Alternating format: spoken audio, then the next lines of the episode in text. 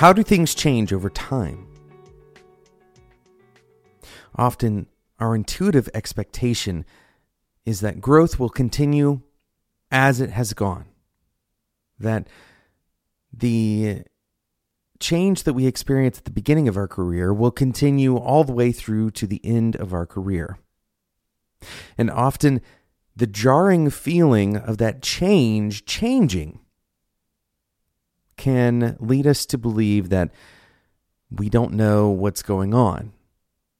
It can be disorienting. Think about this for a second. Imagine that you had a graph that could explain the rate of change. You are accumulating change over time. Maybe it's learning, maybe it's a change in your salary, maybe it's an accumulation of uh, you know acquaintances of, of connections in your network whatever it is there is some accumulation of change and there may be portions of that that look linear or even exponential but the way that change occurs over time is almost never uh, infinitely linear. Well, in fact, it is never infinitely linear. And usually it rolls out. In other words, the rate slows down. The slope uh, changes negatively over time. This would be a logarithmic curve. In the vast majority of cases, uh, especially in human experiences, there is a logarithmic rounding out, eventually kind of leveling off. This is a kind of theoretical maximum. Your network of friends or your network of acquaintances is going to level off. Your uh, skills acquired is likely going to level off. Now, that's not to say that that's a hard and fast rule. You may have periods where it actually increases again. You pick up some new skills. Uh, maybe you have some opportunity or some inspiration.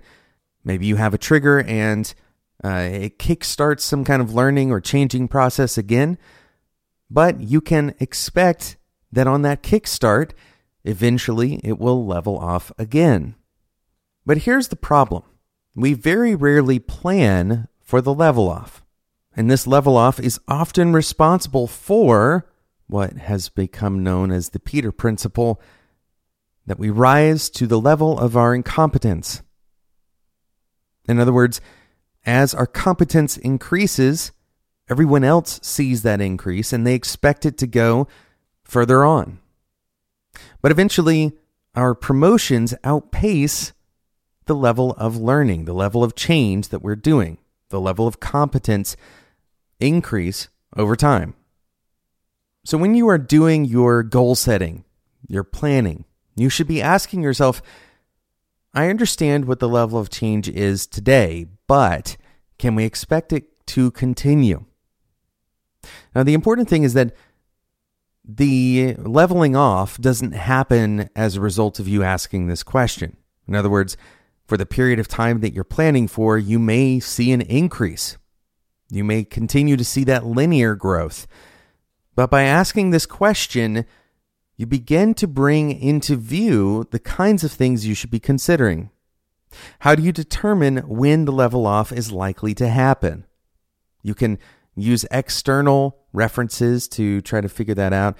Maybe you can use essential logic uh, to figure it out. Maybe there's some limitations uh, that are well known about the, the domain that you're working in. Whatever it is, try to imagine what is the curve going to look like. When will this level out, or how will it level out? Is it going to be a violent and abrupt leveling, or is it going to be a gradual? Will I see it coming? Another great example of this is the ability to improve velocity over time for a team. Velocity in this case, we're just talking about how much work can a team deliver? How productive can you can you ultimately be? And aside from whatever best practices I might be breaking by talking about it this way, there is not an endless treadmill of improvement when it comes to delivering work. There will be a limitation. Eventually, that velocity, that amount of work delivered, will hit a ceiling. It will level off.